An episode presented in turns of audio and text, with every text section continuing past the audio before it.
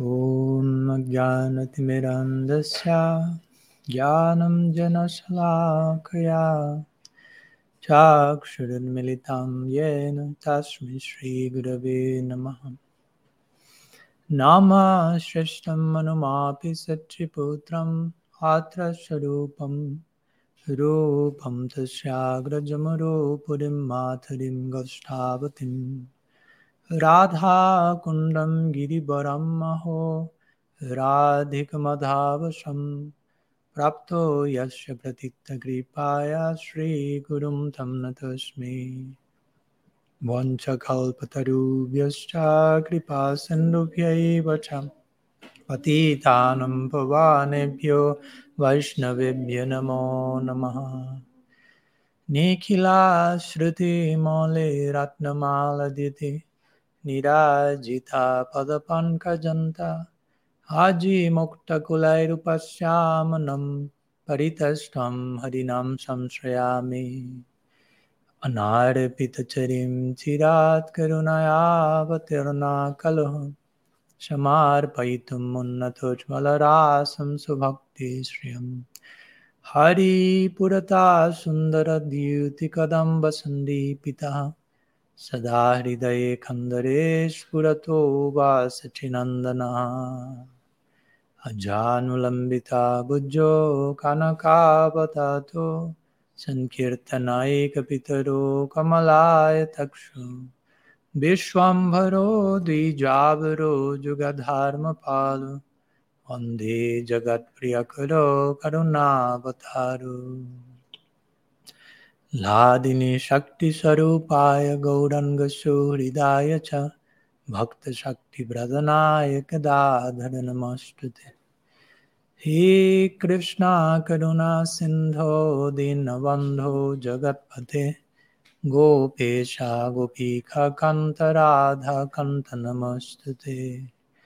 राधे वृन्दवनादिशे कारुणमृतवाहिनि कृपया निजपादब्जादस्यन्मह्यं प्रदीयतम्।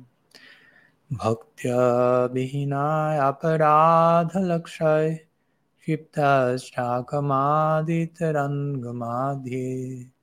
कृपामयि त्वं शरणां प्रपानं। वृन्दे नमस्ते चरणारविन्दम्। वृन्दे नमस्ते चरणारविन्दम् श्री सचिनंदन गौर हरि की जय श्री हरिनाम प्रभु की जय श्री श्री राधा गोपीनाथ जी की जय गौर भक्त वृंद की जय गौर प्रेमानंद हरि हरि बोल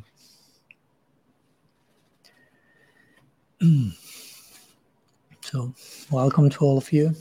Pranam. Good afternoon, good evening.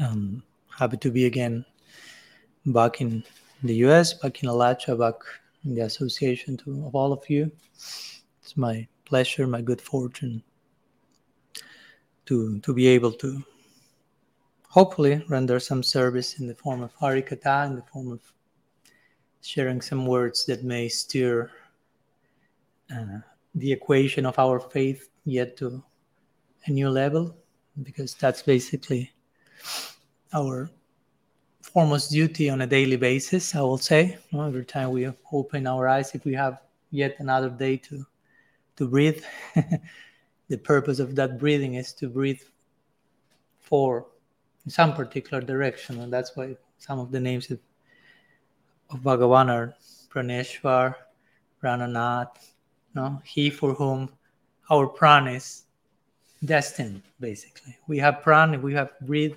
breathing. If we have life it has a purpose. It has it has an object. So developing our faith on a daily basis basically has to do with that getting closer and closer and closer. And i could be saying and closer for the next hour but i will save you from that. But imagine i will i will be one hour saying that uh, in our relationship with with God. That's basically uh, what we are here for. Maybe we know it or not, whether we know it or not. And somehow that's the one of the purposes of the book we are presenting today, I'm presenting throughout this series of talks and journeys for the next months called Radical Personalism.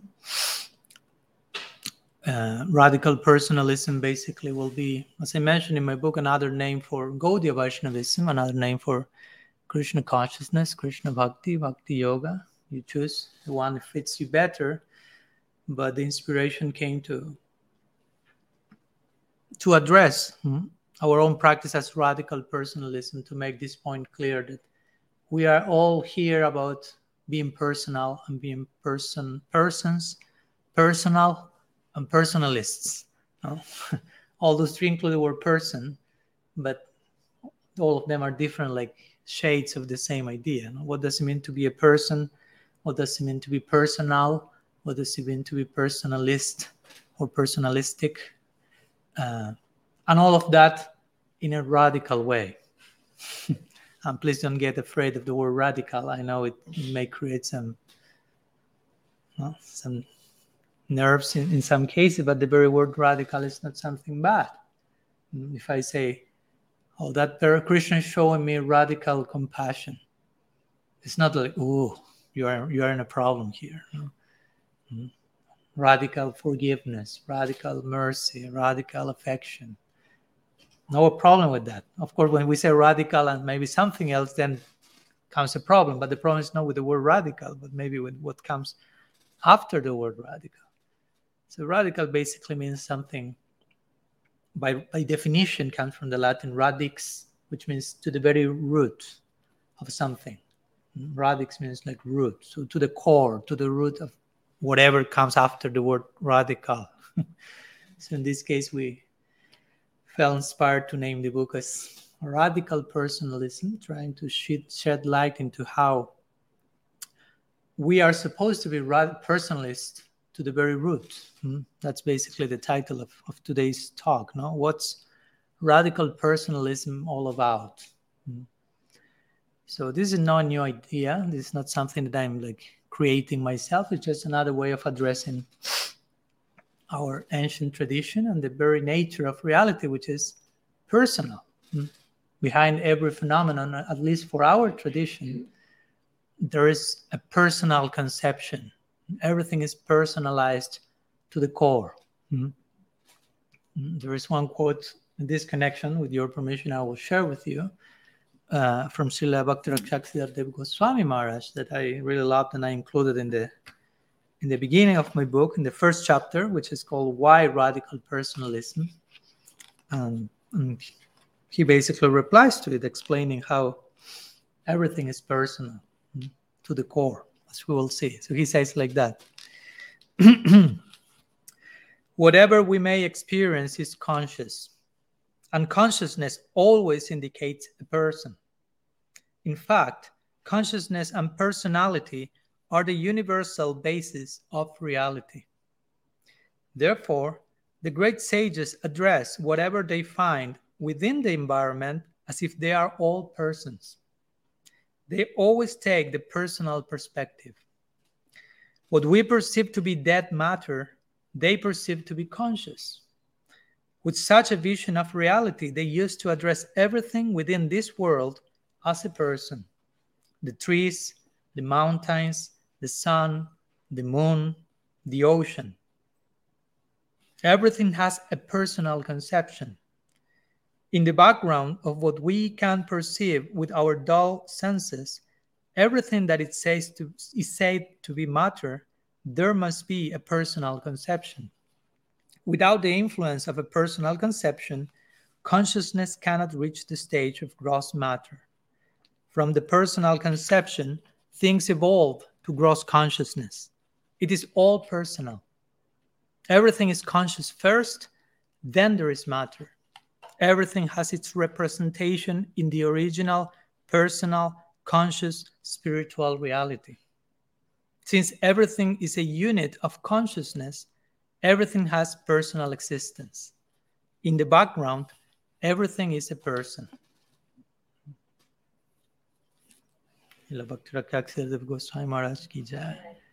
So that's a lot to unpack, but basically he's making this point. Whatever we may perceive here and now as a non-person, even as dull matter, it has mostly to do with our dull perception, not because there is dull, dullness around us, but it's dullness inside of us. so we need to we need to get rid of that dullness, and everything will show its real face in connection to a personal perspective. Because even this world, uh, material creation, sometimes, and we will be talking about this in, throughout these days. Sometimes we see matter, the, the world of matter, as inert, dead, dull, non-personal. But for example, if we go to Vedanta Sutra, one of the main sutras there, my favorite one says Lokavat tu Lila Kaivalyam. And basically means this whole material creation is a lila of Bhagavan and is the result of his intoxication in ananda or joy. So Krishna is experiencing the height of joy in, in lila in relation to his associates and that overflowing of joy becomes the material world hmm. that's that's not me that's vyasa in vedanta sutra don't look at me like what are you saying mara if you go to baladev vidyabhushan's commentary that's even more specific he describes he says like if person is drunk and is like just going in life like like celebrating and dancing without without any purpose but just in his exuberance of intoxication, so to say. Similarly, that's the state of, of Krishna, of Bhagavan, in enjoyment with his associates, and that gives this world as a byproduct. Just to, to, to start to see this world with another eyes. And of course, that's ultra personal because whatever is happening in the lila between Krishna and his associate, that's that the height of personalism, radical personalism. So if this world comes as a result of that height of personalism, everything here must bear the the personal DNA, so to say, basically. That has to be in the in the inner code of creation. The bloodstream of creation is a personal conception. So Srila Srinivas makes this point. You ultimately everything is a person. Everything can be conceived in personal terms. Mm-hmm. I mean, on, on top of that, we, we, ourselves, in the words of Srila Prabhupada, how he will address Krishna, he will call Sri Krishna as the, you tell me. The Supreme Personality Okay, so the Supreme Personality of Godhead. And that's a very, like, how to say, that that phrase has lots of, it's like a volcano about to erupt or something. No? Try to go through every one of those words. Supreme personality of God. It's, it's another way of saying God being radically personal. Because God is a person, but you have the supreme personality of that person. That face of Him where He's as much as a person as He can be. Mm-hmm. All the potential for being a person. Because we are persons. I'm not saying we are not, but sometimes we we may conduct ourselves in a pretty dull, like Srila will say, a dull like matter way, I mean, inert way. Although we have a great potential as persons to be as personal as we can. And we are worshiping again in our tradition, in our schools, our deities, the supreme personality of Godhead. So, as I mentioned in my book, if you want to relate to the supreme personality of Godhead, then you have to develop the supreme personality of yourself because you are about to relate with someone who is on the level of his supreme personality. So if I go with that person with a quarter baked personality, it will be difficult. So if I have 5% of my potential as person develop, I may be able to connect with 5% of all that Krishna is as a person, so to say. No, remember that this is relational. It's not that okay, Krishna is the supreme personality, so he's such a supreme person that I don't need to to develop my own person. It's, he's so merciful that he will do all the, the job for me. That's not to glorify Krishna, basically. Now, if we really appreciate all that Krishna is, all that Sri Radha is, all that Mahaprabhu is, hmm, we will feel like moved to become all that we can be ourselves. That's that's our part of the equation in a relationship. Imagine you, you address any relationship and tell the other person and say, Arjun, in our relationship, you will put 95% and I will invest 5%. Or hmm, Mahendran, in our relationship, you will put 108% and I will put minus 8%. and that doesn't sound too relational, doesn't sound too reciprocal. That's, it sounds like abuse, exploitation, evasiveness, laziness. That's not very two-way street, basically. But it's interesting because we understand that in our relationships here, but sometimes when we approach the divine, for whatever reason, sometimes we expect him to do all the big chunk of the equation. And yes, he's God, we are not. Krishna has capacity we will never have. I'm not I'm not challenging that fact, but I mean we have to we are invited to, to give our 108% of the in the equation. And in relationship, it's 50 50, but 50 50 means both are giving their 100%, basically. And in, in a relationship of love, of divine love, that's divine love means I'm investing fully all that I can be. Mm-hmm. So again, Krishna is the supreme personality of Godhead. It's not the half baked personality of Godhead, it's the supreme. Mm-hmm. Where prem, no? supreme in Spanish, we have even even more directed suprema. No? Suprema, supreme. In Sanskrit, su means something like very much maximized. Like when you say durlava, durlava manava janama satsangi, if you sing bhajahure mana, durlava. there's also su durlava. No? Or, or you say, okay, achar, durachar, or Krishna the Gita say apichet, su duracharu. So su means very much. So if we are speaking about the supreme, means that prim, prem, it's su. No, very much prem. That makes you supreme. I mean, I'm not playing on words. That's that's a that's a real meaning of the word. Or something to be supreme, it has to include a very condensed presence of divine love. So here's the supreme personality. He's the supreme personality by because of the degree of prem, of divine love that is, and, and that requires being a person. The more you love, the more you have to be a person. The more the two have to be a person because it's a two-part equation. So that's the supreme personality of God. God in his most personal form, in his most personalized, specific, detailed, personalistic presentation. In the words of the Srimad Bhagavatam will be Krishna is tu Bhagavan Swayam. So Krishna is Bhagavan, Krishna is God, but Swayam. Hmm. Swayam means himself. Hmm. So Krishna is tu Bhagavan Swayam means Krishna is God when God wants to be himself. Interesting. When, when God wants to take a, a break from being God. I mean, he, he remains being God somewhere else in Vaikuntha, so to say, and he can be all that he can be beyond being God, which that's a very unique idea. Because you may think, if God is God, that's that's the that's the limit. God being God. But the Krishna conception is no, no, no. Let's make a further experiment. The supreme personality of Godhead. Godhead is there. but the supreme personality there we, we, we are going to brush there so so swayam bhagavan means that hmm? means krishna god but when he wants himself so that's why he doesn't look that much as god because he's being not god he's being himself hmm? god in his most again personal way god as i like to say god beyond god hmm? god in the intimacy of his inner circle Mm-hmm. That's way more personalized than Narayan in Vaikuntha, with all respect to, to the Sri Sampradaya for sure. But that's a very personalized way.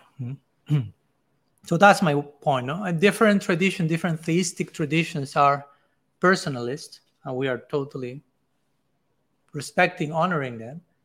But Gaudiya Vaishnavism is radical personalism because, again, not only we have a personal God, but a very personal, personal, personalized and intimate form of the divine. So Krishna is radically personal. Mhm. And that's only the beginning of the equation, as I mentioned in my in my book. no? Because radical personalism, of course, is not only about the supreme personality of Godhead, but she who ultimately makes him the supreme personality of Godhead.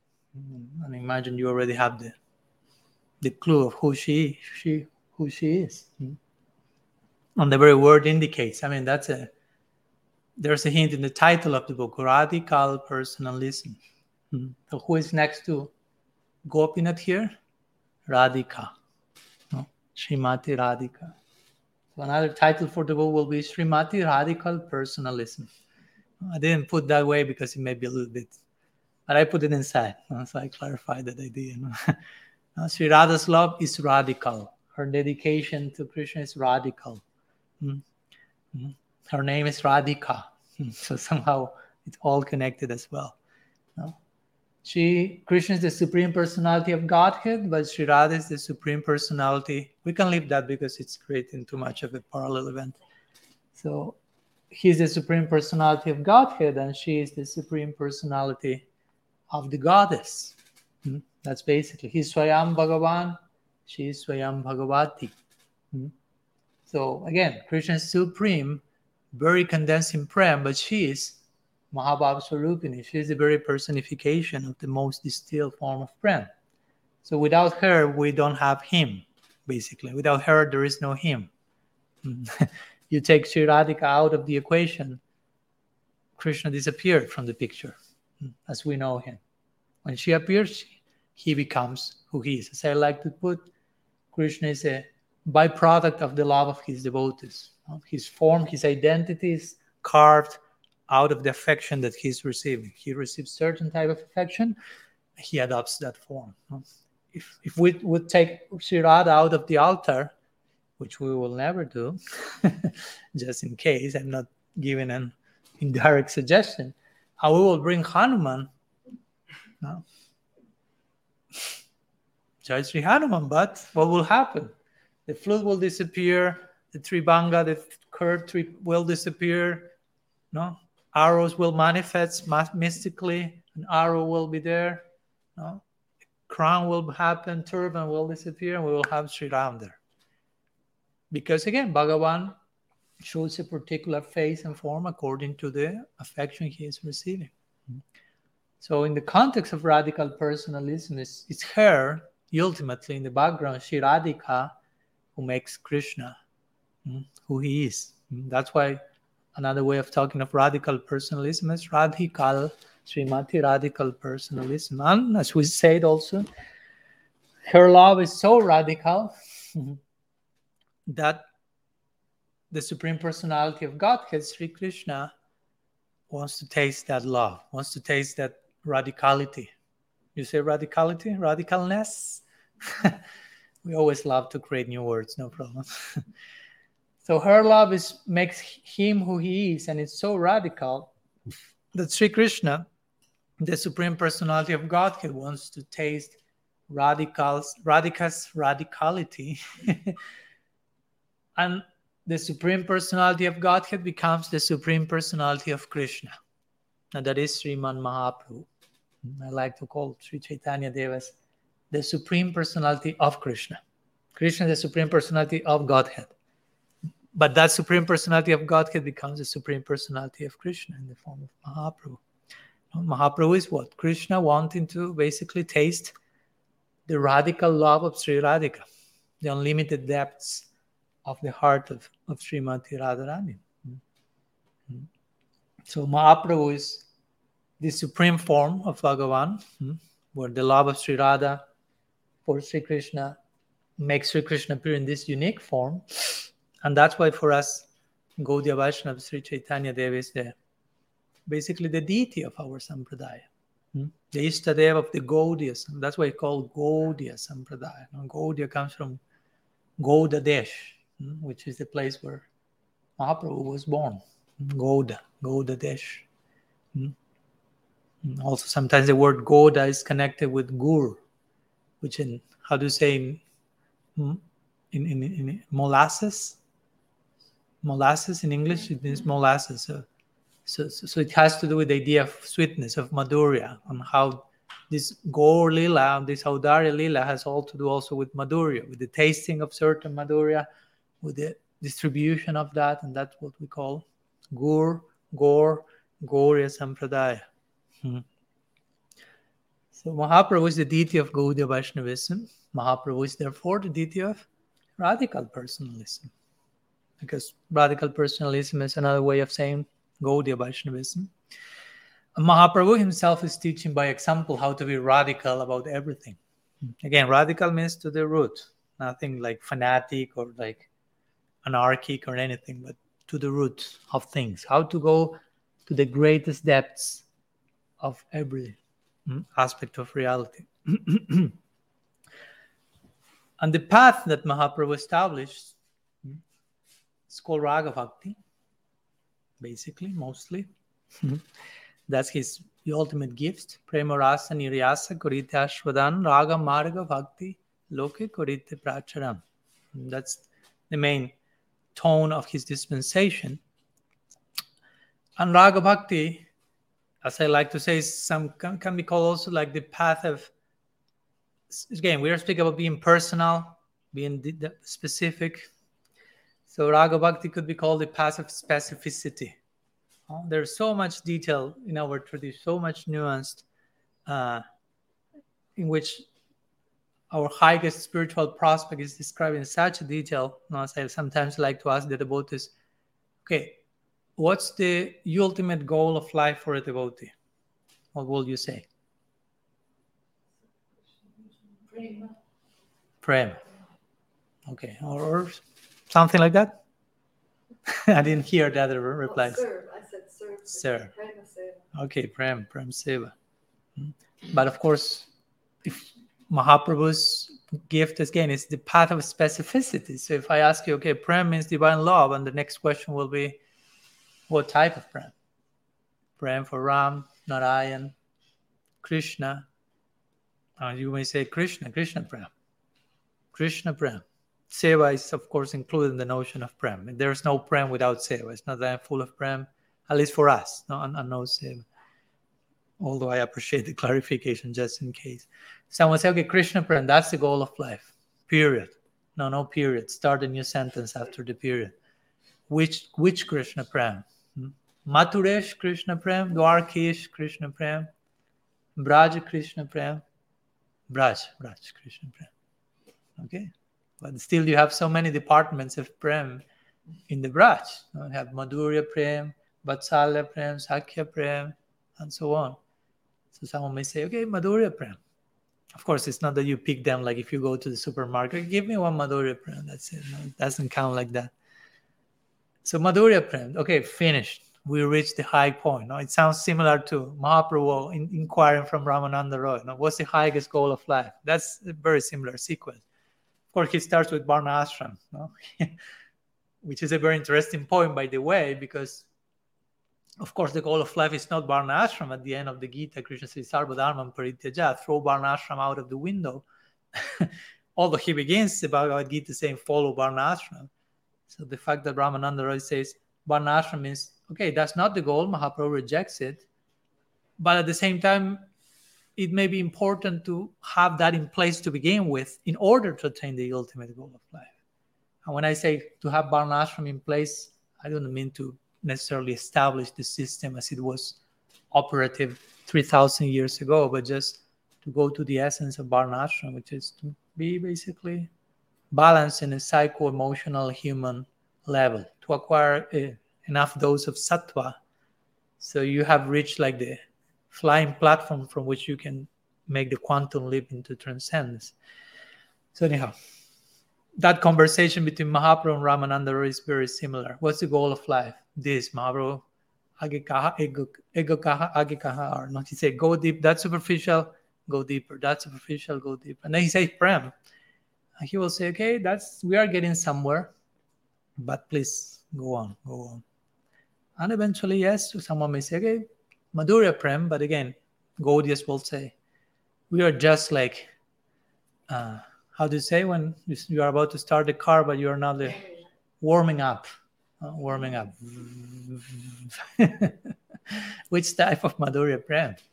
You have Swakiya, Parakiya. I would say, okay, Parakiya. Okay, which type of Parakiya? No? You have direct relationship with Bhagavan or serving.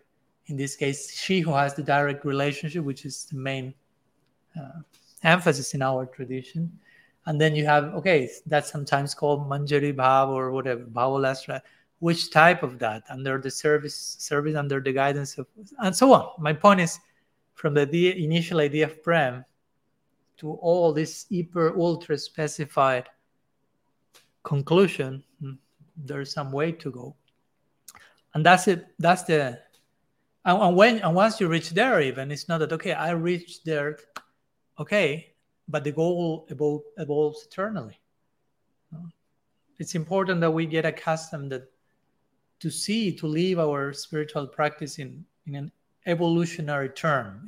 By this I mean to understand the practice ever evolving, ever unfolding. It's not that I reach Golok Vrindavan and there's not no evolution, no unfolding, no development. I mean, it will be boring to death after one week if there's no eternal newness to it. Because for what we can see from here, you read the descriptions, and it seems that every single day Krishna is doing exactly the same you know, at every single time. So, of course, imagine if you do every single day exactly the same without any internal unfolding. That sounds more like hell than the spiritual world. No? And of course, that's that's not the spiritual world. The spiritual world is evolving, as Mahaprabhu will say in the Sikshastakam. Um, Pratipadam Purnamrita Asvadanam. Hmm? Pratipadam, at each step, Purna Amrita, the totality of the nectar of immortality, Asvadanam, you will be relishing. At each step, at every nanosecond in your eternal life, you will be relishing ever new uh, uh, nuance of love for Krishna. Hmm? And Krishna Das Kaviraj Goswami very beautifully says, Krishna's beauty is increasing at every moment, non-stop. Try to understand that. Every second, nonstop, more, more, more, more, more for eternity. There's no day that I cannot become more beautiful than this. Sorry, I reach my limit. You have to take the name Ananta out from him. You are no longer the unlimited. So unlimited means implications of unlimited means no limit. How beautiful he can be, how charming, how loving. And Krishna Das Kaviraj says, not only Krishna becomes at each nanosecond more beautiful, but correspondingly to that ever increasing beauty, the service disposition of his associates increases at every second to be able to correspond with that increased beauty, to properly serve and honor that. And because of him rece- receiving that service this position that what makes him beautiful, we could say also. No? what makes Krishna the all attractive? Well, the all attractive love and service that he's receiving from Sri Radha to begin with, and so on and so forth. So again, I'm saying all this because to, to, to emphasize radical personalism has to do with all these ideas, no? How to get to the core of what implies to be a person, us to be a person, Krishna to be a person, loving each other hmm? in an ever unfolding terms. Do not try to think too much about it because we'll have to call the ambulance or something. but be yeah let's be careful of not being how to say it, not being too sure about about it either not like i already know what's going on there I, I know who is krishna who am i what's my relationship with him but it's ever evolving so you can never like fully affirm that you have to leave space for mystery some new crookedness in the movement of love some unexpected turn of events that's on a daily basis that will happen. I'm telling you, so if you are there, you are not starting to complain. Nobody told me that this will be the daily dynamics for eternity. Now I'm stuck here. What to do? mm-hmm. So, a few ideas on, radical personalism and which are the implications of radical personalism. So, of course, bearing that in mind, if that's the nature of reality, if that's the nature of love, if that's the nature of God, and that's our potential in nature as well. Of course, the question is where do we stand in relation to all of, of all of this? Where how much we are willing to become radically personal ourselves, to embrace the essence of our ideal. Hmm? Because again, the, as, as much or as long as we embrace that, in the degree to which we do that, we will be able to represent the Gaudiya Sampradaya to others or to ourselves to begin with. Uh, because the Sampradaya, Gaudiya Sampradaya, has a radically personal goal. Hmm? So we need to attune ourselves to that to that direction. Let me share one more excerpt from, from the book in this connection that comes to mind and then that marked today. In this connection says what it is, page eight. Okay, it says like this. Given that Gaudiya Vaishnavism portrays an ultra personal deity, an extremely individualized ideal, and an intricately detailed methodology and conceptual orientation, a wide gamut of pressing questions naturally emerges. Where do the Gaudiyas stand today, both individually and collectively, in relation to the radical personalism that they are expected to represent, embody, and long for? Are they, we, walking through the world as fully invested persons, vulnerable and courageous in our exchanges with each other and with our own inner selves? Or are there shades of impersonalism that color our vision and foster our embrace of personalism's antithesis? For a Gaudiya Vaishnava, being a radical personalist entails not only the holiness of acknowledging and integrating our soul's potential in devotion, but also the wholeness of offering each facet of our humanity in the service of the soul's potential. That means our physical body and each of its functions, as well as our psychic dimensions, including our thoughts, emotions, and discernments. While conventional religiosity often leads to neglecting one or many of these facets, radical personalism attends to each of these dimensions like with any other sacred ritual. In fact, considering that every pore of our being is potentially offerable to God and thereby truly sacred and never profane, perhaps we have an even deeper challenge. How can we be all that we can be today, not tomorrow, but today, as living emblems of devotion and then facilitate that epiphany in others? What are the fullest implications of being a person? And even more so, what are the implications of God being a person? What is the highest prospect for these two uniquely personal beings when they relate to each other through love, the most personal of all fundamental interactions? This is radical personalism. Hmm. So, a few words from the book in this connection hmm, for us to reflect okay i'm a person krishna is a person i'm supposed to relate to him both are persons. The relation is in the base of love. What's that about? What, what, what's the implications of that? What's the potential of loving krishna? Hmm. how much of a person he is the supreme personality of god. How much of a person i am and i can be. Hmm. and again there's no limit to that to the reply to that question. so it's a question that we can entertain and we should forever on a daily basis. Where I am today as a person, how can I advance one more step today, one, tomorrow another one, as a person in my personal relationship with the Supreme Person? Because if we are not concerned with increasing our personhood, so to say, inadvertently we may be going in the direction of impersonalism as I always say, impersonalism doesn't only mean let's merge into Brahman or something like that. No, there's only Brahman, Brahman Satya, Jagan Mithya. Impersonalism can mean also I'm not, I'm not working to be as a person as I could be. I have this potential as a person. I'm not doing all that I could do to be that person I'm destined to be in Krishna's hands. So that's a subtle form of impersonalism. It's a depersonalization of our journey. And sometimes that, of course, is reflected in the way we relate to each other sometimes, which is many times in our even Gaudiya communities and in the world at large, and even in different spiritual traditions.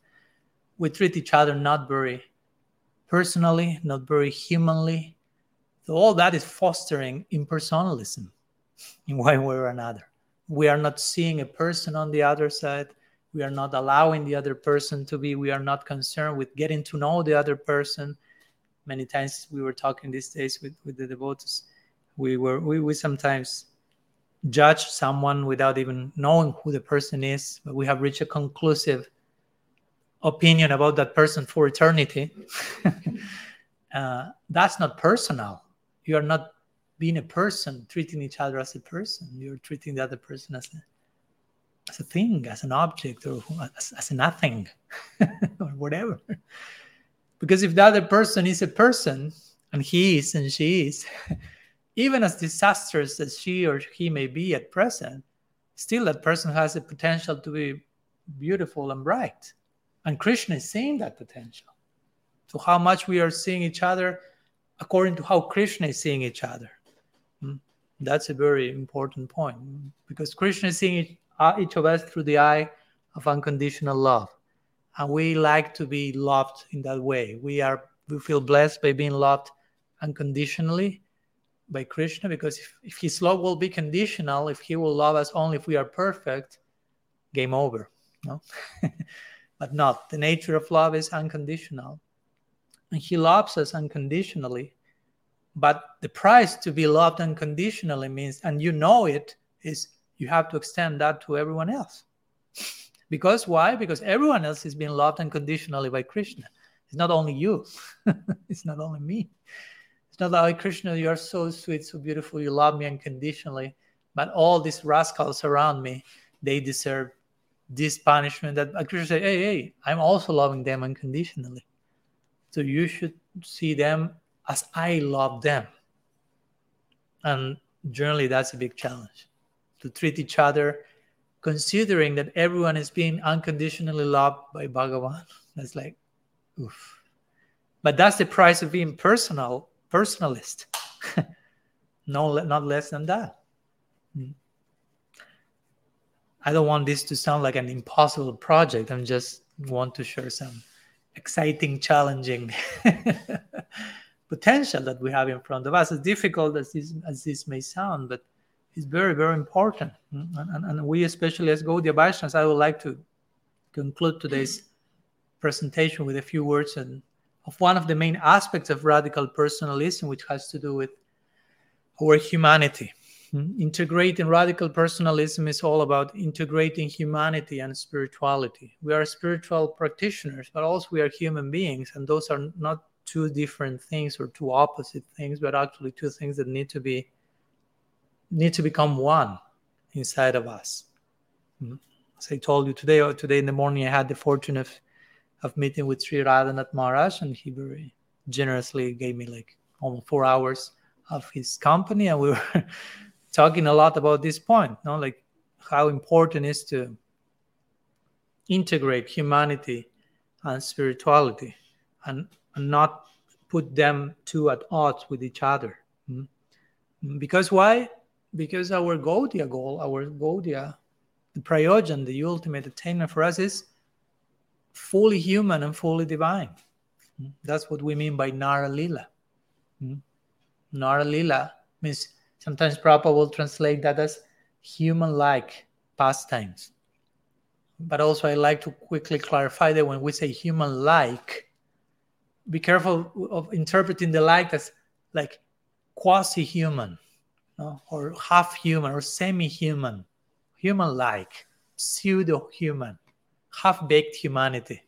You don't find that in the Lila. In the Lila, you find fully human and fully divine. So, human like, the like means fully divine. The human means fully human. Human like. It's like saying human divine. No? Fully human, fully divine. The two of them became one in the lila. It's not that you find like some disjointed stuff there, humanity over here, divinity over there, perfectly integrated. Radha, Gopinath are fully human, fully divine. Mahaprabhu's lila is fully human, fully divine. Hmm? In that sense, they are human-like. No? But as I like to say sometimes, joking, we are also human-like, but in another way. we are like human, human-like. Yeah, we are sometimes getting closer to some humanity. Sometimes we are pretty inhuman, pretty impersonal, pretty whatever, no? But not so pretty.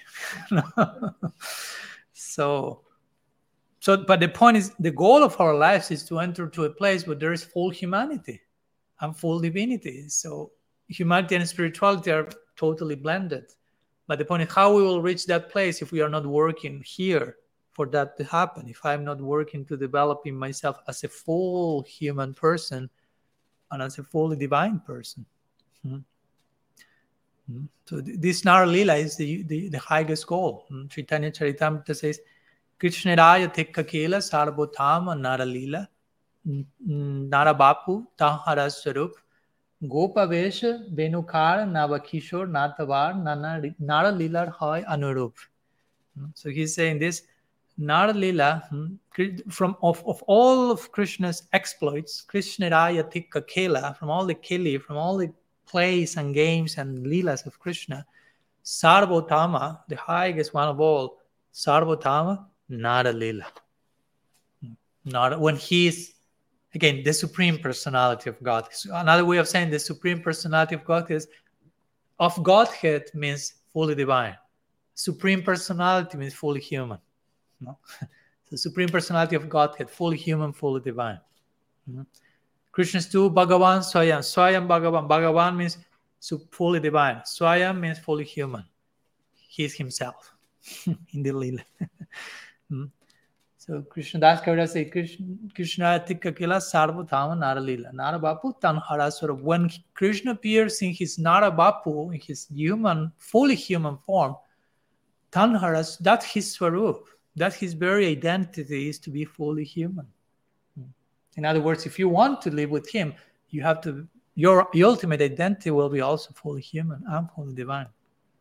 And then he describes that fully human identity. Gopavesh Benukar. To go Pagibesh means dressed as a cowherd boy.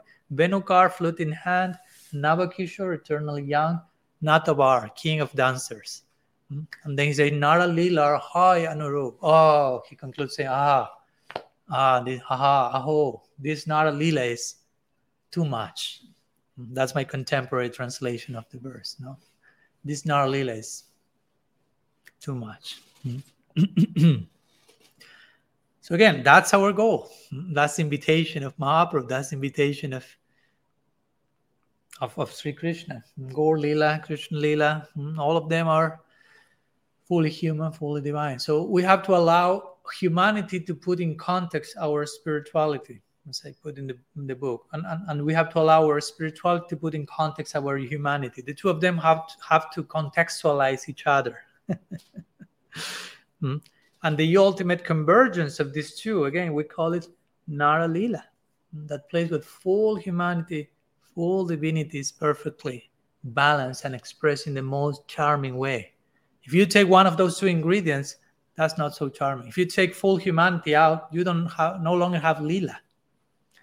Because God is not is God. God doesn't play. God is not supposed to play. It's supposed to be God to be at the office. Um, so that's why you don't. I mean, if you take out all the Nara part, all the fully human part, and you only have fully divine, you get the Narayan in Vaikuntha. You generally do not hear the Narayan Lila.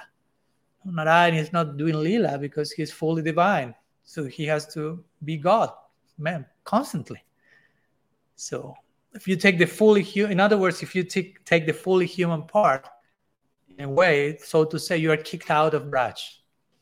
I mean, nobody will be kicked out once they arrive. No, I'm not presenting that idea just in case. just clarifying. you never know. Um, yeah, and if you take the fully divine part and only keep the fully human, that's fully human, but that's not transcendental. That's not so attractive. No? That that's what Vishwanath Thakur mentions in his Raga Vartma Chandrika also. He says he speaks about how the Madhurya of Krishna has Aishwarya in the background. No? The reason why Krishna is Krishna's Madhurya Lila or human-like pastimes, let's say, so attractive, is because he's God. No? Because if he wouldn't be God, I mean, just to have a baby playing, I mean, it's attractive. no? We won't deny that here we have some grandmother uh, invested in the Vatsalya chapter, and it's perfect and and it's attractive. But it's not like Krishna being a baby equally attractive because Krishna is especially attractive as a baby. Why? Because he's God, and despite being God, he's what he is is Yashoda's child. So the fact that there is Aishwarya, that he's God, makes his Madhurya especially charming. But again, the two of them are present.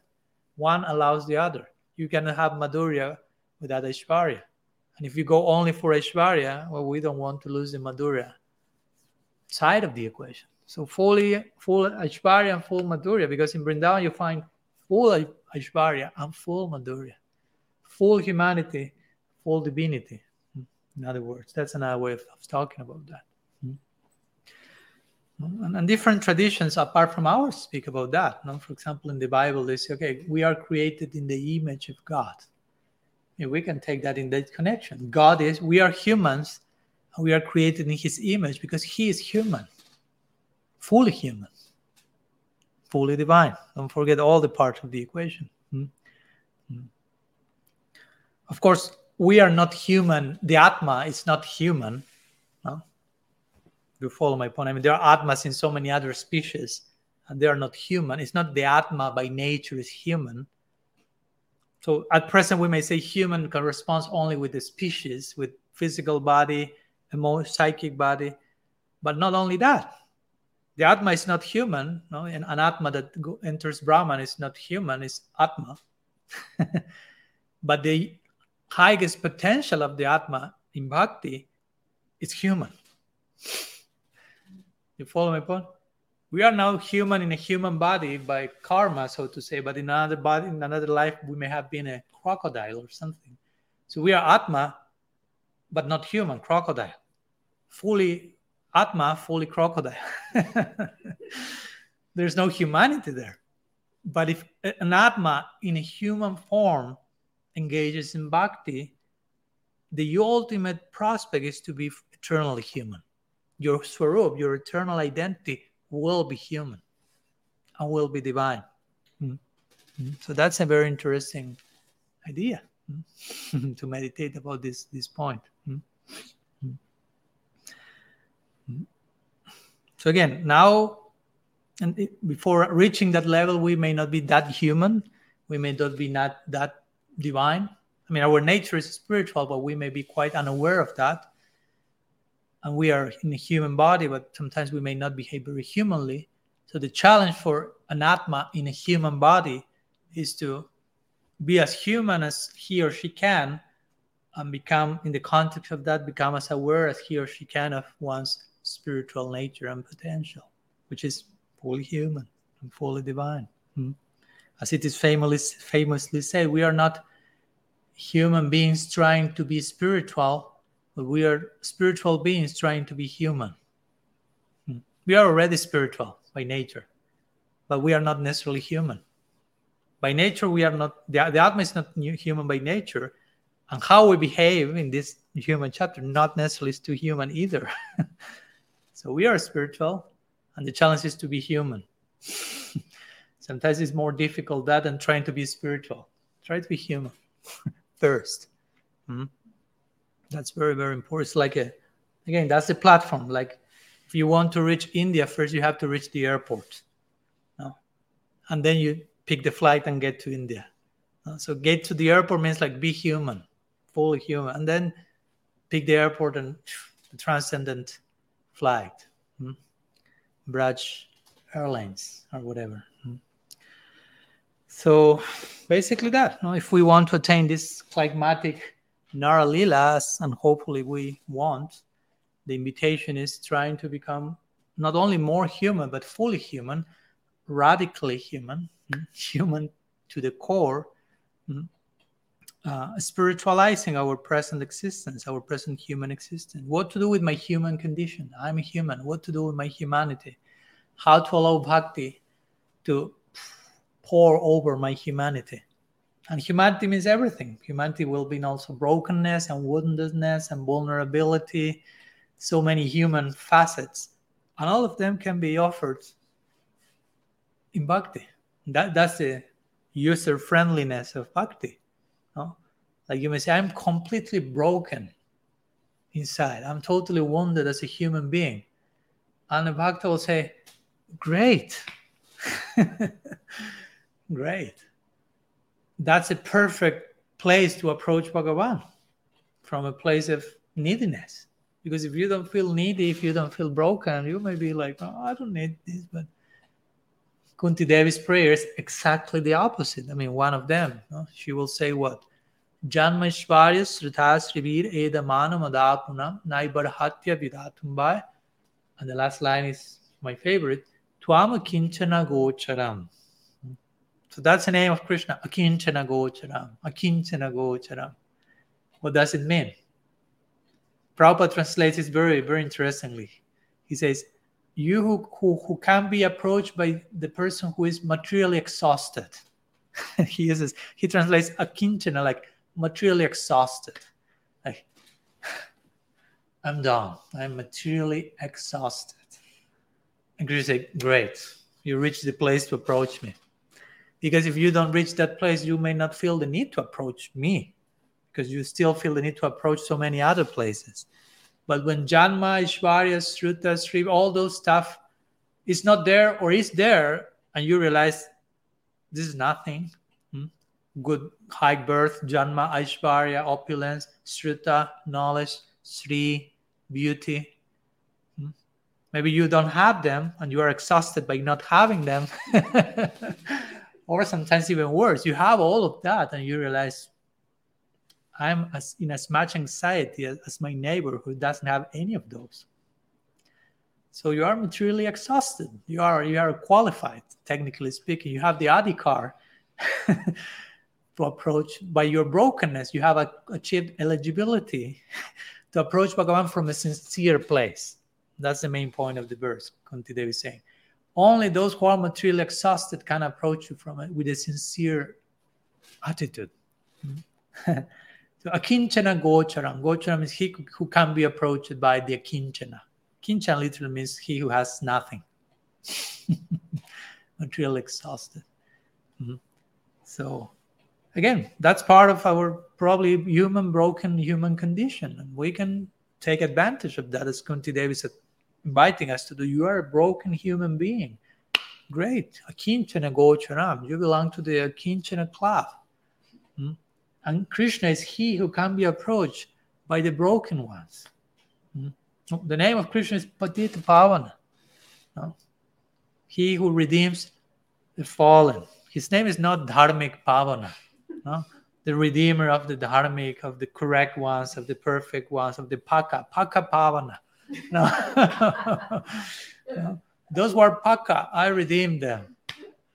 Now bring me the disaster ones, the disaster, the, the fallen that I feel especially drawn into that. And of course, everyone is fallen, but the point is those who acknowledge their fallenness.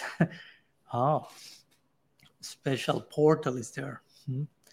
So again, it's important to acknowledge our human condition, not try to escape our humanity and try to how to say to evade our human condition by too much of heaven talk so to say. Let's try to talk as much as we can about what's going on over there about the clouds so i don't have to deal with my broken humanity in the here and there the here and now. No no no no that's not the idea. And Gaudiya Vaishnavism is become full human in the here and now on planet earth. No need to to, to design any evacuation plan and live somewhere else. I mean krishna will come and execute his nara on earth perpetually. So where do you want to go? He's coming here over and over again. Where are you planning to go? He's coming here. You're going there. No, I mean, it's like you are going running there, and you see Krishna on his party starts going the other direction. Like, but I thought I, I was supposed to leave this place as soon as possible. This horrible samsara. No, no, Krishna said, there's another way of seeing this. You know, come with us, join us. so we need to integrate our humanity. Again, our path is Yukta Vairagya. Yukta Vairagya means everything can be properly integrated. There is a way to, what we need to reject is the wrong conception of things. Today, Radhanath Swami was telling me that. He was telling me one story where one devotee of, of Prabhupada told him, Prabhupada, for you, I will renounce everything. Maybe you know the story. And of course, it's a nice thing to tell your guru. I'm willing to renounce everything for you. But Prabhupada felt the spirit behind the words. No, there was something like not so accurate there about the renouncing everything. And, and, and Prabhupada replied, actually, you don't need to renounce everything. Actually, you need to renounce the idea that you need to renounce everything. That's the only thing you need to renounce to. Because everything, everything is a Shakti of Krishna and everything can be offered in service to Him. So you don't need to renounce anything. You only need to renounce the idea that you need to renounce everything. that's the only thing you need to renounce. So that's Yukta Vairagya. Everything is potential paraphernalia to be engaged in the service of Bhagavan, hmm? including our humanity, hmm? including our humanity. Because if, if our humanity is not in place, no matter how refined is not your intellectually, that's why I'm going here to my head. no matter how refined our conception of God is intellectually, if our humanity is not in place, it will we will have a hard time relating to Krishna in a realistic, in any realistic sense. Because again, he's a person and he's a human, fully human person and fully divine. Hmm? So be careful of getting too much into our heads about thinking God, so to say, uh, and forgetting to be human. Hmm? there's one quote that says, even a good theology hmm, will have a hard time making up for a bad anthropology. No? So if you are not very expert, anthropology has to do with your humanity, who you are as human. So if you are not good in anthropologizing yourself, if dealing with your humanity, a good theology is not enough. It can even be a tricky device to escape your humanity. Let's talk a God about a lot about God on in the sky, so to say. So we don't have to deal with what's going on here. but God is here with us. Krishna is not somewhere else very far away. He's closer than anything and anyone else. So let's deal with everything that is close to us, basically. That's the idea. So at the end, it's all about humanity again. From here, dealing with our humanity all the way up to our eternal goal. The, the closer we get to our eternal goal, the more humanity we will find, basically, till we reach the realm of Lila, full humanity. Mm-hmm but that reach starts here. That's the point. If we don't start here, it will never happen there. Whatever is here and there, it's not just a, again a geographical 3D. You take a spaceship and three million kilometers. I'm in Golok Vrindavan. It's a movement in terms of consciousness. Hmm? So again, this is a crucial aspect of radical personalism that I felt to share today in the first lecture. We are today officially inaugurating this like book tour I will be doing for the next, I don't know, four or five months. So pray for my health, please. and it's a it's a point that I want to to emphasize, and uh, somehow we will try to emphasize in, in the next lectures. Not only humanity is not bad, but nothing is bad. Ultimately, the material world is not bad. Our body and emotions are not bad. Nothing is ontologically profane so to say. And therefore, our humanness is not bad either. Hmm? On the opposite, everything is potential paraphernalia to offer to Bhagavan. Hmm? So I share a few words today. Now we'll go a few minutes for Q&A if there's a few minutes left. Yes, please. so today I chose to talk about the title of today's talk, with what's radical personalism all about? And of course, all about, there's so many more things we can say but I wanted to introduce at least the concept and focus on inaugurate this series of lectures focusing on this particular point that which basically is that in our bhakti journey our humanity is not negotiable basically but all important now and Sumati will say for the rest of forever. No. so anyhow, some thoughts in connection to what's radical personalism all about. Um, a few questions before finishing. Pranada has a, one question or comment, whatever. What's your definition of humanity? Are you referring to, or humanness? Are you referring to emotional experience of being human and relationships? Is that what you mean by humanity? If it's that what I mean by humanity. Yeah. Of course, yeah, there are many ways we can emphasize that, but I will say mostly that what you have chosen to to focus on because yeah, that's what mostly characterizes us as humans, I will say, no? Relationships and emotions. Mm-hmm. mm-hmm. It's psychological, psychological aspect of being Yeah. a person. Yeah, yeah, exactly. Exactly. And again, all that is tied to those things that are only found in the human species, which also is to be a human means that the consciousness has reached such a level of unfolding or, or has such a level of capacity of expressing itself that it can think about itself. I mean, in other species, as we know, animal species, plant life, mineral life, they are not aware that they exist. Basically, they don't have self consciousness. So, of course, Vedanta Sutra makes that point, atato brahma jignasa, which one of the meanings is atato, one of the meanings is atato means now that you have reached humanity, Brahma Jignasa, no? you can you have the capacity of inquiring about the absolute and when it's about Brahman. And, and you can also use the word Brahman for yourself in one level. So you can inquire about yourself, and by for inquiring about yourself, first you have to know that there's something called yourself. a cat is not thinking in those terms. No, myself, they're just driven by instincts, animal instincts, and we have the animal side for sure. so we need the the human part on the equation, which apart from what you mentioned, emotionality, psychology, relationship, because other animals also have relationships. They have their psychology, they have their emotions on some level again, uh, but they don't have the capacity to become aware that they exist and all that comes from that moment on, you know, to reflect who am I, and who am I means what's all that I can become, to think in terms of potential and so on and so forth. So I would like to also tie that to the human definition because that's unique to humanity. So, yeah, of course, your points are also completely valid. So in, in the radical personalism book, you deal with the practitioner developing that humanity in a proper way in relation to, to others and God, and, and by relating with others, we learn how to relate with God. You're asking me about that, Yeah, that's in your book. but you read the book. You wrote the foreword. Foreword by Pranada Comtois. It's okay. I'm joking. We were rehearsing before the lecture. We give this question like this. No, I'm joking even with that one.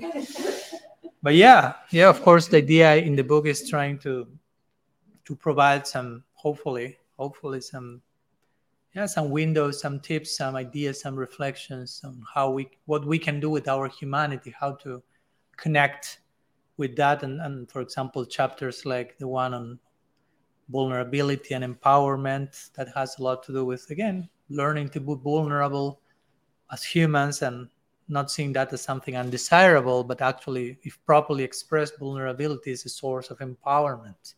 If i learn how to be vulnerable how to be courageous how to be exposed emotionally in a proper environment because if not that will be abuse but in a proper environment that will give us a fruit empowerment. Next yeah the other chapter also individuation has a lot to do with with that how to to develop our personality as individuals in service to krishna. That's very very important. I always remember this section of the bhagavatam that rupa goswami quotes makes a verse of its of his own based on that verse in bhakti rasamrita sindhu which basically says krishna is saying offer to me what I what I like the most and offer to me what you like the most. Hmm? And of course, there are, these are levels of surrender. In one level, it's like, whatever you want, I will do it. Whatever you want, I will do. And Krishna will say, okay, here's what I want. I want to know what you want. And, and what if you say, no, no, I don't want anything separate from you. Okay, but I want to see what you want. No? What's your initiative of service, basically? Don't, don't wait for me to tell you, now you do this, now I want that. That's not, uh, on some level, okay, that's what, whatever you want. But at some other level, Vrindavan platform, I mean, it's not that Krishna will be hinting at the manjaris. I, th- I, think at this moment you should be chastising me. no?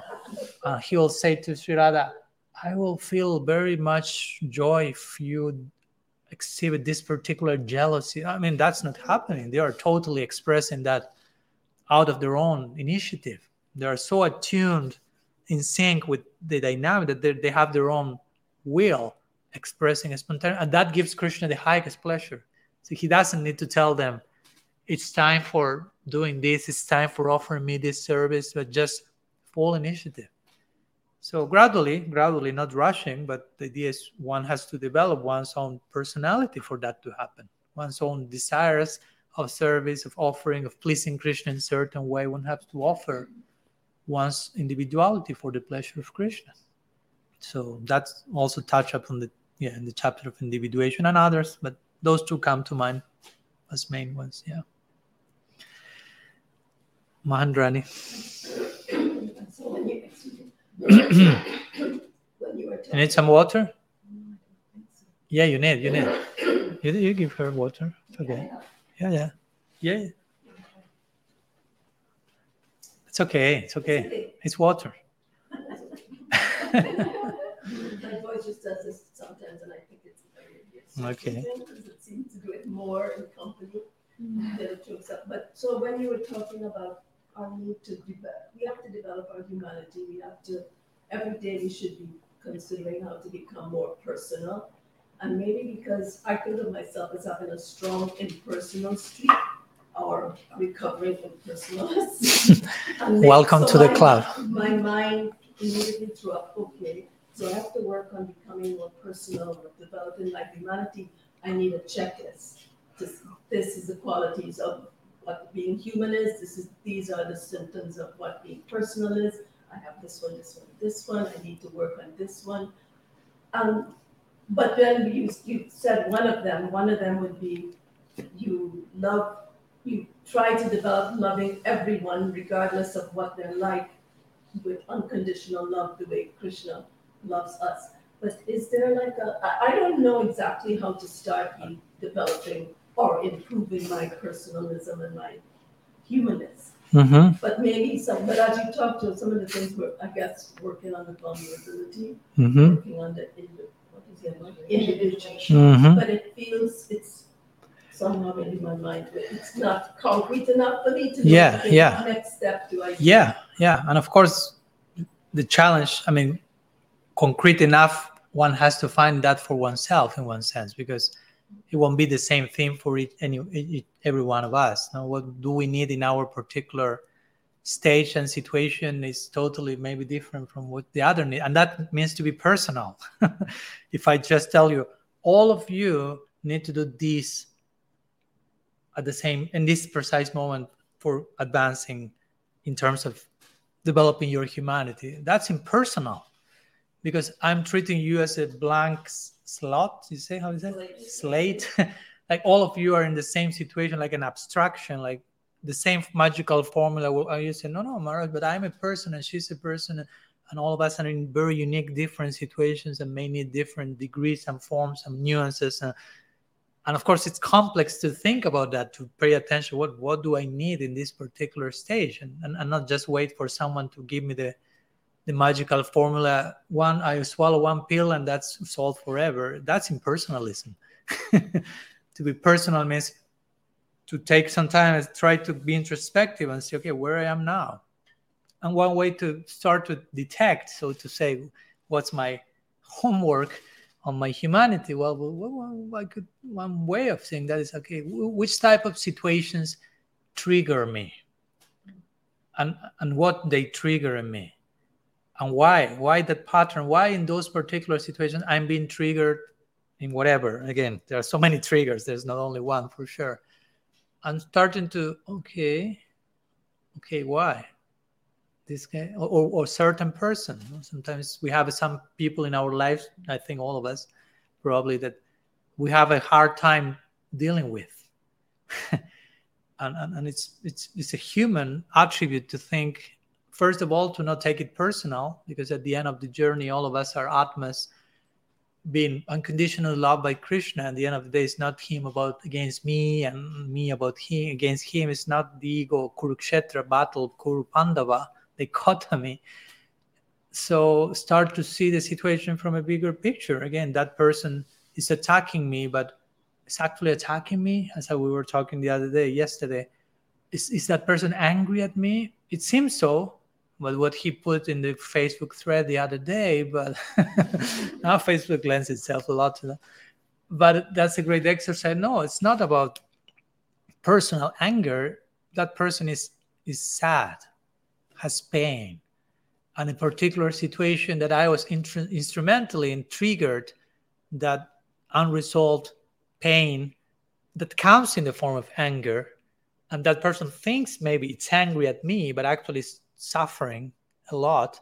And probably behind the suffering is lots of fear, uh, of so many some unresolved human issues And of course, if I reply to that unresolved human issues with my own unresolved human issues, well, you will have lots a long thread in Facebook that day till you will block each other probably at the end of the day.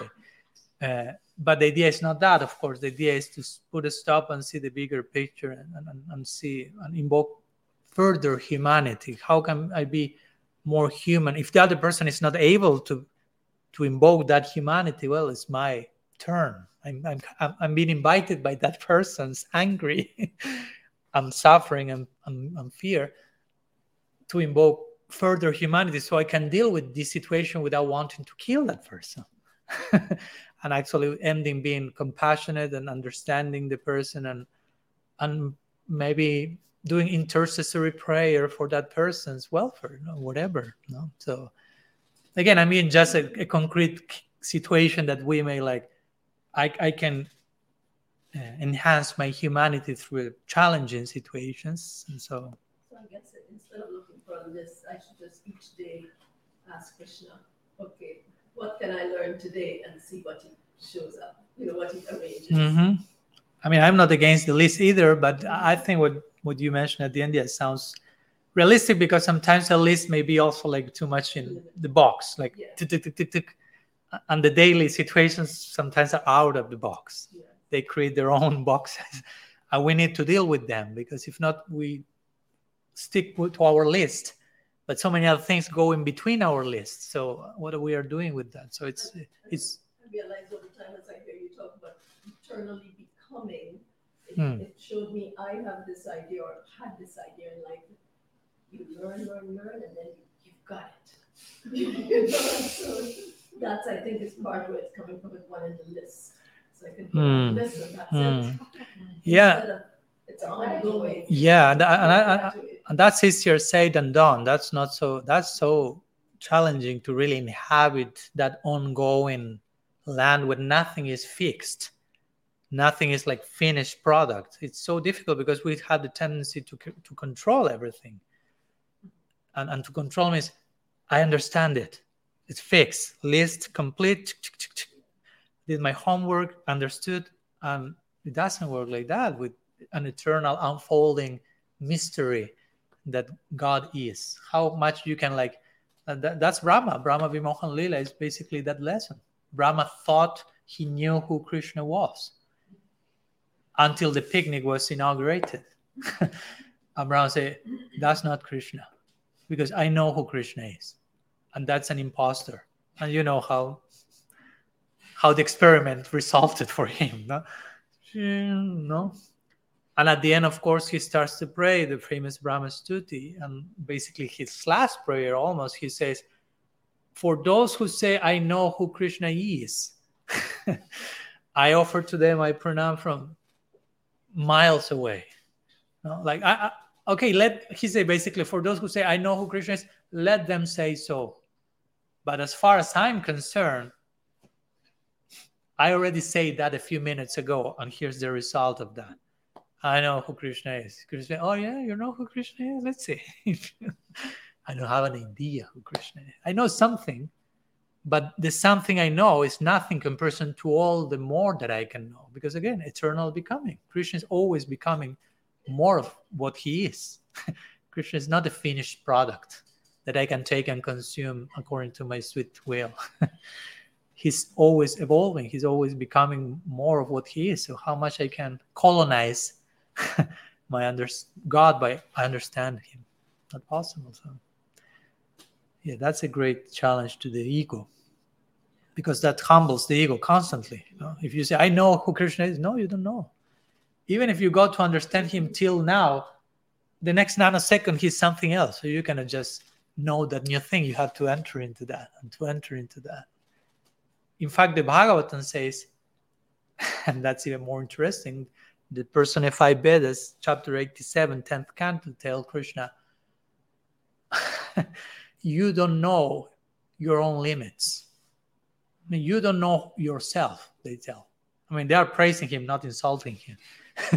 they are telling him, you don't know your own limits. Why? Because you don't have limits.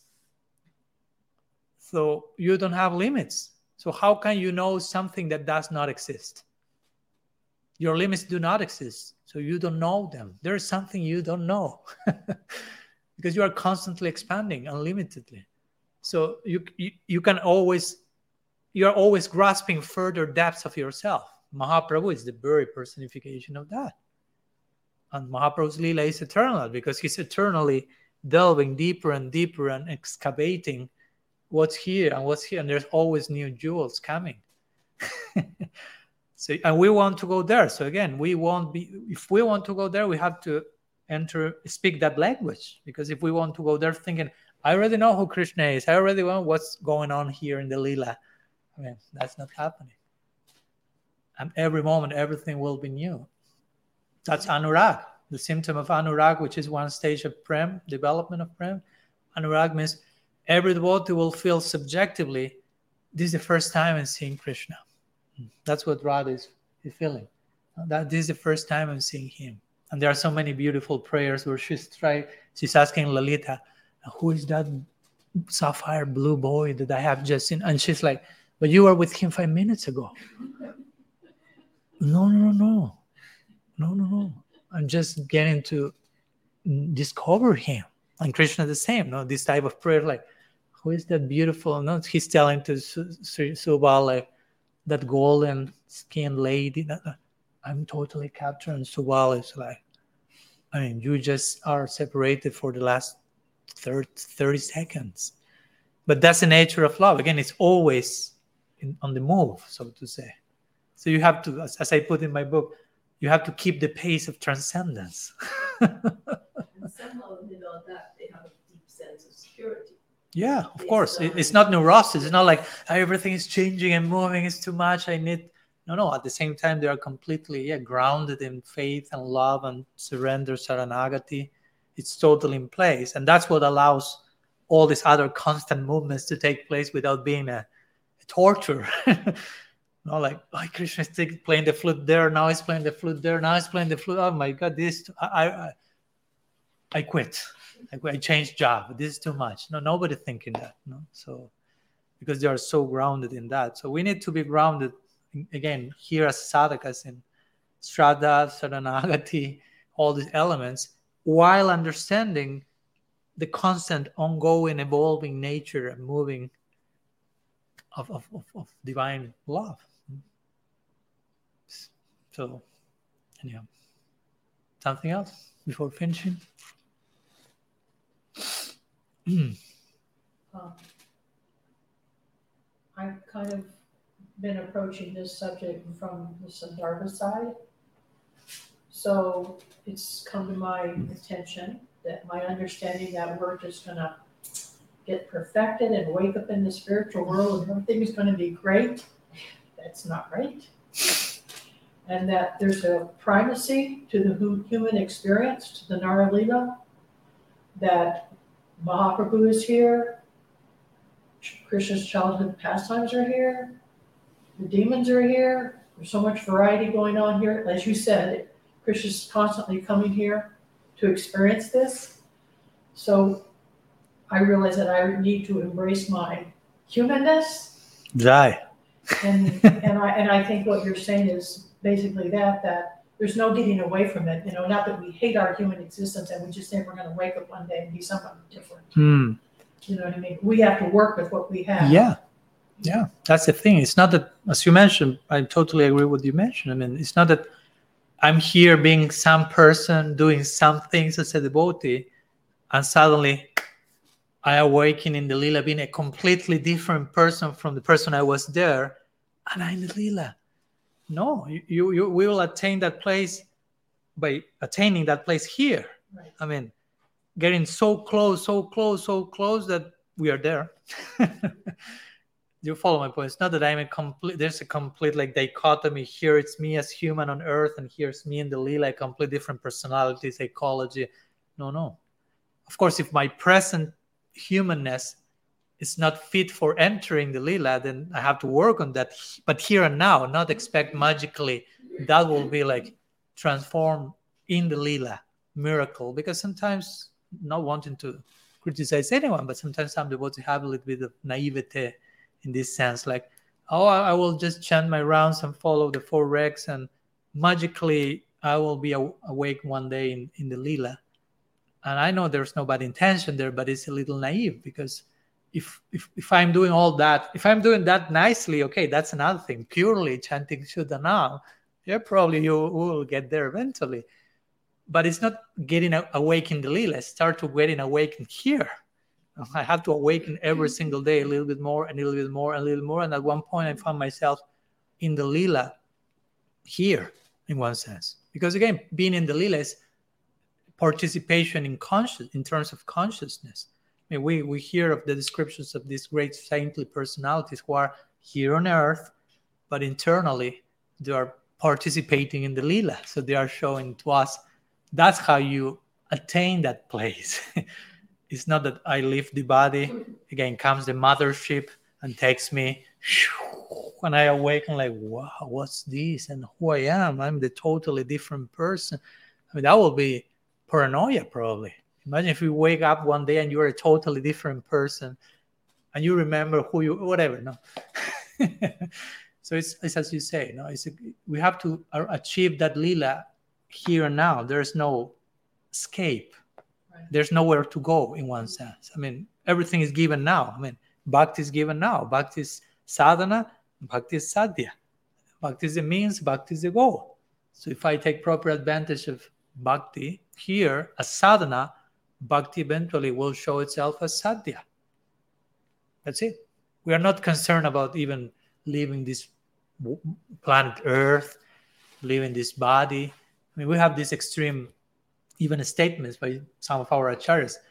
Of course, a way of they put that, no? Even Bhaktivinoda Thakur saying, if I need to be born as a worm or as an ant for serving you, I, I don't, it's okay. No, like, like or, or, like Brahma or like Uddhava praying like to be born as a blade of grass, as a anything.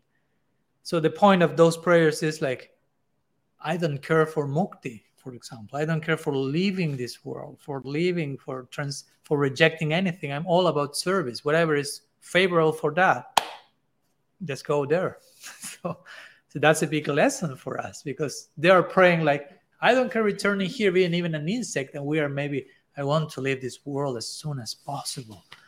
And it's like, but our goal is not moksha. Because moksha technically is that. Liberation from but our goal is not moksha, it's prem. And, and, and one of the qualities of prem is moksha laguta krit. That happens in Bhava Bhakti. What to speak of prem? Moksha laguta krit means the, the, the goal of liberation becomes. Can we turn on the light for the camera?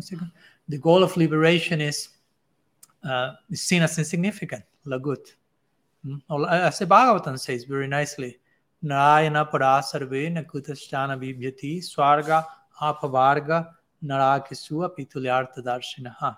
Hmm, this uh, Mahadev Shiva. When Chitraketu Maharaj, remember he's cursed by Parvati. When Chitraketu Maharaj is having this capacity to fly and he found Shiva instructing sages, but with Parvati sitting on his lap and he kind of jokes with Shiva in a friendly way. but Parvati didn't like the joke. So, so he cursed um, Chitraketu to be born as a demon, Vritrasura eventually. And, and Chitraketu totally accepts the curse. And he doesn't care to be born as a demon. And that's when Mah- Mahadev pronounced this verse, which says, Narayana Parasarvena Kudashnana For those who are devotees of Bhagavan, they have no fear. And they have no fear and they have no desire apart from being a devotee of anything. Swarga, Apavarga, Narak. They don't care for the Swarga, heavenly planets. They don't care for Narak, for hellish planets. They don't care for Apavarga, Mukti, liberation. They don't care. They only care for you. so that's it. Like once Srila Prabhupada said, like, like a devotee how a devotee should be prepared to leave his body. And he says, one should be so absorbed in service to Krishna that one doesn't realize that he left his body. to that point, you don't lo- you no longer care. Of course, you cannot imitate that and press a button, but the more you will get absorbed, which is the goal of sadhana, is abesh, is absorption. The, the less you care for living body, taking birth here, there, I mean, if you are honest and sincere in bhakti, you're already there. It's just a matter of time re- refining the products, so to say. But you're already there. You're on the path of bhakti. And the goal of bhakti is bhakti. So it's bhakti. You are, we are already there. You have to be careful, of course, not committing aparadh and so on. But if you are honest and sincere, what Krishna says in the Gita, neha vikrama nasasti vidyate swalpapyasya dharmasya trayate mahato. In this path, there is no loss, no diminution, diminution.